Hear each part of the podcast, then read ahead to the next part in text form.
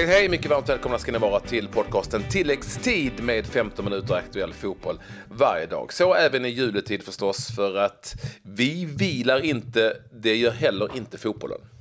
Nej, den är full gång. Det är ju framförallt kanske i England där det är ligaspel, men det är även lite kuppspel runt omkring och framförallt så är det ett eh, januarifönster som närmar sig med stormsteg. Vi tittar till följande då i det här programmet. Ja, van Dijk såld för supersumma. Är han värd de pengarna eller inte? Brorsan Donnarumma, stor hjälte när Milan besegrade Inter i Coppa Italia. Och kaoset fortsätter i Panathinaikos. Nu vill svensken lämna och stämmer dessutom klubben på en jäkla massa pengar.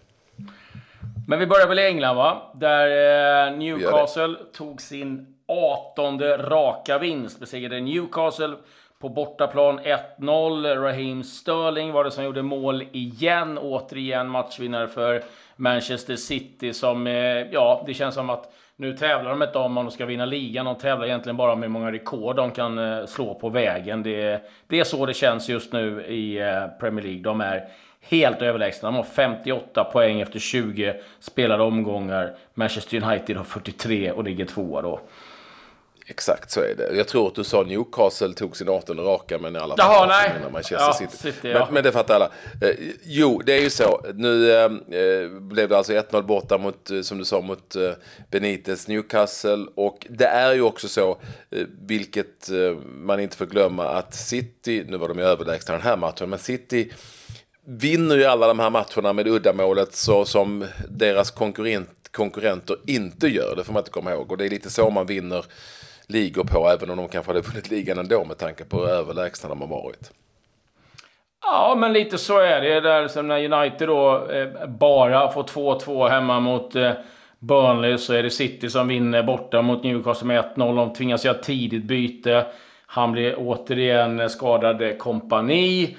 Och så får man göra om. Har haft ganska mycket bekymmer på försvarssidan. Men man fortsätter att, att göra mål och är starka. Och det som eh, kanske blir den stora snackisen i England och eh, därmed kommer det sippra ut. Det är ju Jamie Carragers sågning av eh, inte bara Newcastle utan alla bottenlagen i stort sett i England. Så att vi är på väg att bli en skämtliga när eh, alla lag ja, under topp 6, även när de har hemmaplan, bara backa hem och hoppas att man ska förlora med 1 eller 2-0. Inte som det var kanske förr då, där man ändå gav det chansen och, liksom och, och satsade och, och hoppades på att få med sig någonting. Och eh, det där kommer nog blir ganska omdebatterat i England. Så att han var heligt förbannad, Jamie Carragher. Och det ja. var ändå mot en tränare som han, som han gillar, som jag vet, Rafa Benitez. Som han, så det var inte som, det var ingen, inget hugg mot Newcastle och, och Benitez, utan det var liksom generellt att han tyckte att vad är det som sker i Premier League? Och det är rätt intressant.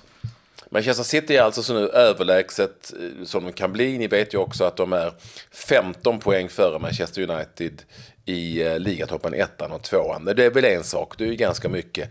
Men vi kan också göra en jämförelse gentemot eh, Newcastle som de mötte som ligger på 15 plats. Efter 20 omgångar så är alltså Manchester City 40 poäng bättre än Newcastle.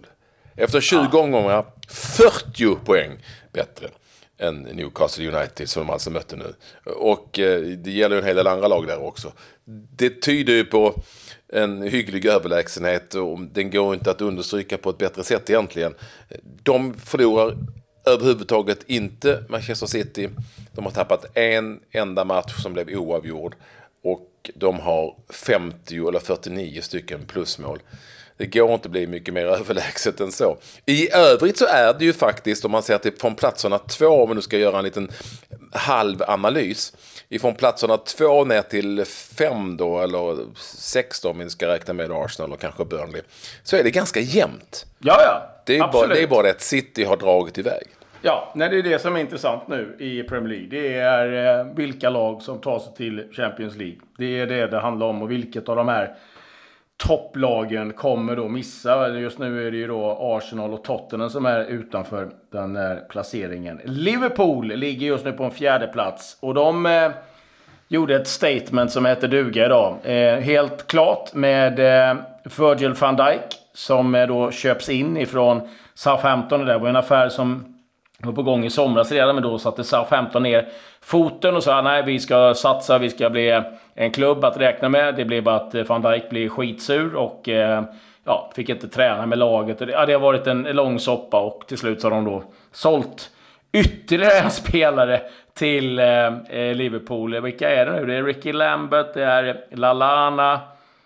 Eh, ja, han tog ju en liten sväng om eh Chamberlain eh, från eh, Lovren känns, i Det känns inte klart som att eh, SA-15 har producerat eller tagit fram spelare Eh, och sålt till alla snart stora. Ja, framförallt Liverpool. Man säger lite skämtsamt i Liverpool att eh, Liverpool sitter och kollar på SA-15s matcher. Då, då, är det liksom, eh, då är det scouting. Det är det enda man gör. Men 75 miljoner pund och det är där vi hamnar. Eh, ja, det är sjuka pengar och eh, en del tycker att det har, att det har blivit helt galet. Jag kan någonstans känna att SA-15 visste att det var Manchester City, Liverpool och Chelsea. Och det är ett klubbar som har ganska stora plånböcker. Alla var intresserade av dem.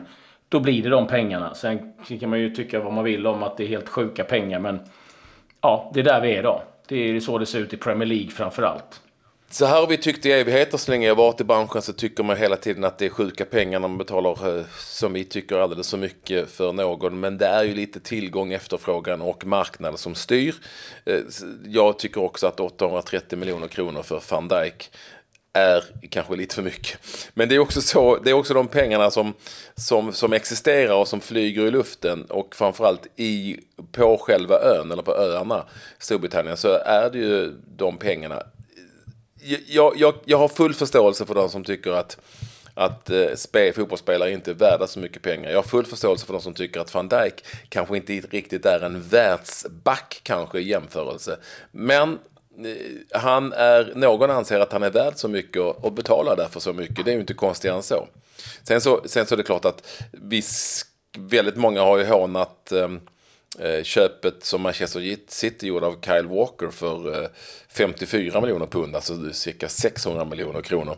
Eh, när han köptes ifrån Tottenham. Det här är alltså 20 miljoner pund till. ja, det, men det är några hundra men, miljoner men, till. För att någonstans ge liksom en uppfattning om vad saker och ting kostar i England nu. Så om man säger Brit Assam Balonga så tror jag inte det är så jättemånga som kanske liksom har superkoll på den här spelaren. Men det är alltså en anfallare som spelar i Middlesbrough och de köpte honom från Nottingham för 15 miljoner pund. Vi snackar Championship, alltså en, en anfallare som inte är någon superduperlirare, men han gick för 15 miljoner pund. Och då, det är det man får någonstans sätta lite perspektiv på vad, vad, all, vad andra saker sen då kostar. Det, det, det, ja, är där om, det är. Vi sätter det i perspektiv när vi undrar varför köper Leeds exempelvis eh, Pavel Cibicki eh, eller hur? Det är många, många ifrågasätter ju det. Eh, ja, för att eh, ett, de tycker säkert att det är en bra spelare som har en viss utvecklingspotential. Men med tanke på vad han kostar så är det shit the same om det misslyckas. För det är inte speciellt mycket pengar för dem. Jag vet inte vad han kostade, men jag tror inte det var många kronor i jämförelse med till exempelvis de här lirarna. Förstår du vad jag menar? Man, om man sätter det i, i ett sådant perspektiv ja, så, så är så det ju liksom det ju inte... att, så är det värt en chansning. Att går det bra så är det liksom kanon. Om ett annat så kan man sälja vidare honom kanske till någon League One-klubb eller liksom i Holland eller vad det än nu må vara. Så att, nej, det, och det är de pengarna som är. Och alla vet ju också om att om en Premier League-klubb ringer, då höjs priset på en gång. Det, det är där man står idag. Och, eh, eh, sen kan vi ju tycka egentligen vad vi vill om det där. Men eh, om van Dijk gör åtta kanonsäsonger i Liverpool, då kommer man liksom tycka att vilket fynd det där var ändå. Det, det, är där vi kommer hamna. Men du, när vi pratade innan så gjorde du en bra jämförelse. Det är ju som när Malmö FF ringer till Häcken eller till Jönköping Söder eller vilken klubb nu är må vara i Sverige. Och de vet att Malmö FF har en jäkla massa pengar i jämförelse med andra klubbar. Ja, då kostar det lite mer. Det, blir, det är ju exakt så det blir. Ja, och några som är riktigt glada idag, det är Celtic. För de får 7,5 miljoner pund bara i försäljningsklausuler då som... Eh, så Brendan Rodgers sitter nog och småmyser lite grann. Men eh, nu lämnar vi lite Premier League och tar en titt eh, lite. Eh, det var ju ett hett derby i Coppa Italia, kvartsfinal. Och det var alltså Milan mot Inter. Där det började ju riktigt illa för Milan. Gianluigi Donnarumma skadad, kunde inte spela. Det innebär att Storari skulle stå, den gamle målvakten är över 40 bast. Han går sönder på uppvärmningen. In kommer Antonio Donnarumma som Milan-fansen stått och sagt att han i stort sett är en parasit eh, i sammanhanget för att han eh, givetvis då hamnade i Milan på grund av att Gianluigi skulle skriva på. Han går ut, gör debut i A-lagssammanhang och gör en kanonmatch i derbyt. Cutrone, en annan ung spelare, gör matchens enda mål och Milan slår ut Inter och ska nu möta Lazio då i semifinal. Och den vinsten kan jag säga, den behövde Gennaro Gattuso och Milan väldigt, väldigt mycket. Men det är lite rolig story där med hela ja. Donnarumma-soppan kan jag tycka. Väldigt kul. Väldigt kul är det förstås. Och jag ser också att brorsan Donnarumma som ändå fick ändå sitta på bänken. Fanns ett som, alltså han hade, Gattuso hade fått hoppa in själv emellan. Ah, jag tror att de har Abiati som är lite gammal eh, målvakt. Han är ju typ någon manager där nu. Han hade väl fått kanske byta om då. Ja, ah, eh, ja, det är lite mer nyheter från eh, Italien kan vi säga att eh, Milans gamla tränare Vincenzo Montella ska vara väldigt nära eh, att ta över Sevilla. Sevilla som sparkade Eduardo Berizzo här för ett tag sedan. Och de sista rapporterna är att Montella då kan bli den som tar över. Och Samuel Gustafsson kommer antagligen att lämna Torino och eh, testa på, ja det pratas om Pro Vercelli eh, som ny klubbadress då i Serie B. Men eh, ja, han behöver speltid. Precis som eh, brorsan behövde så kan det nog vara ganska klokt att flytta på sig.